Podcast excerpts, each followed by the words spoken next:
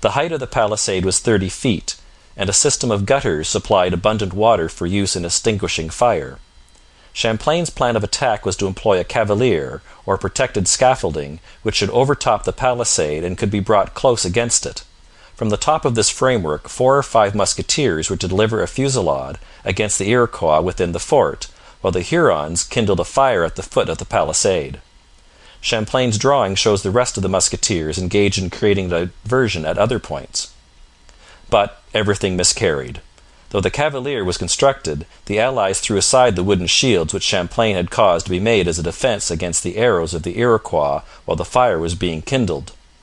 Only a small supply of wood had been collected, and even this was so placed that the flames blew away from the palisade instead of towards it. On the failure of this attempt to fire the fort, all semblance of discipline was thrown to the winds. There also rose such disorder among them, says Champlain, that one could not understand another, which greatly troubled me. In vain did I shout in their ears and remonstrate to my utmost with them as to the danger to which they exposed themselves by their bad behaviour, but on account of the great noise they made they heard nothing. Seeing that shouting would only burst my head and that my remonstrances were useless for putting a stop to the disorder, I did nothing more, but determined, together with my men, to do what we could and fire upon such as we could see. The fight itself lasted only three hours, and the casualties of the attacking party were inconsiderable, since but two of their chiefs and fifteen warriors were wounded. In addition to their repulse, the Hurons suffered a severe disappointment through the failure to join them of five hundred allies who had given their solemn promise. Although Champlain had received two severe wounds, one in the leg and another in the knee, he urged a second and more concerted attack, but in vain. The most the Hurons would promise was to wait four or five days for the expected reinforcements. At the end of this time there was no sign of the five hundred, and the return began. The only good point, says Champlain, that I have seen in their mode of warfare is that they make their retreat very securely, placing all the wounded and aged in their centre, being well armed on the wings and in the rear, and continuing this order without interruption until they reach a place of security. Champlain himself suffered tortures during the retreat, partly from his wounds, but even more from the mode of transportation. The Indian method of removing the wounded was first to bind and pinion them, in such a manner that it is impossible for them to move as for an infant in its swaddling clothes. They were then carried in a kind of basket, crowded up in a heap. Doubtless as a mark of distinction, Champlain was carried separately on the back of a savage. His wound was so severe that when the retreat began he could not stand. But the transportation proved worse than the wound. I never found myself in such a gehenna as during this time, for the pain which I suffered in consequence of the wound in my knee was nothing in comparison with that which I endured while I carried bound and pinioned on the back of one of our savages, so that I lost my patience, and as soon as I could sustain myself got out of this prison, or rather gehenna. The enemy made no pursuit, but forced marches were kept up for twenty five or thirty leagues. The weather now grew cold, as it was past the middle of autumn. The fight at the fort of the Onondagas had taken place on October 10, and eight days later there was a snowstorm, with hail and a strong wind. But, apart from extreme discomfort, the retreat was successfully accomplished, and on the shore of Lake Ontario they found the canoes intact.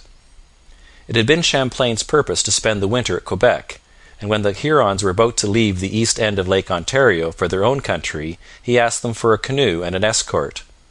Four Indians volunteered for this service, but no canoe could be had, and in consequence Champlain was forced reluctantly to accompany the Hurons. With his usual patience he accepted the inevitable, which in this case was only unpleasant because he was ill prepared for spending a winter among the Indians. After a few days he perceived that their plan was to keep him and his companions, partly as security for themselves, and partly that he might assist at their councils in planning better safeguards against their enemies. This enforced residence of Champlain among the Hurons, during the winter of 1615 16, has given us an excellent description of Indian customs. It was also the means of composing a dangerous quarrel between the Hurons and the Algonquins. Once committed to spending the winter among the Indians, Champlain planned to make Huronia a point of departure for still further explorations to the westward. Early in 1616 there seemed to be a favourable opportunity to push forward in the direction of Lake Superior. Then came this wretched brawl of Hurons and Algonquins, which threatened to beget bitter hatred and war among tribes which hitherto had both been friendly to the French. Accepting his duty, Champlain gave up his journey to the far west and threw himself into the task of restoring peace. But the measure of his disappointment is found in these words. If ever there was one greatly disheartened, it was myself, since I had been waiting to see this year what during many preceding ones I had been seeking for with great toil and effort, through so many fatigues and risks of my life. But realizing that I could not help the matter, and that everything depended on the will of God, I comforted myself, resolving to see it in a short time. I had such sure information that I could not doubt the report of these people, who go to traffic with others dwelling in those northern regions, a great part of whom live in a place very abundant in the chase, and where there are great numbers of large animals, the skins of several of which I saw, and which I concluded were buffaloes from the representation of their form. Fishing is also very abundant there. This journey requires forty days as well in returning as in going.' Thus Champlain almost had a chance to see the bison and the Great Plains of the West. As it was, he did his immediate duty and restored the peace of Huron and Algonquin. In partial compensation for the alluring journey he relinquished, he had a better opportunity to study the Hurons in their settlements and to investigate their relations with their neighbours, the Tobacco Nation, the Neutral Nation, Les Cheveux Relève, and the Race of Fire. Hence the voyage of 1615 not only describes the physical aspects of Huronia, but contains intimate details regarding the life of its people their wigwams, their food, their manner of cooking, their dress, their decorations, their marriage customs, their medicine men, their burials, their assemblies, their agriculture, their amusements, and their mode of fishing. It is Champlain's most ambitious piece of description, far less detailed than the subsequent narratives of the Jesuits, but in comparison with them gaining impact from being less diffuse.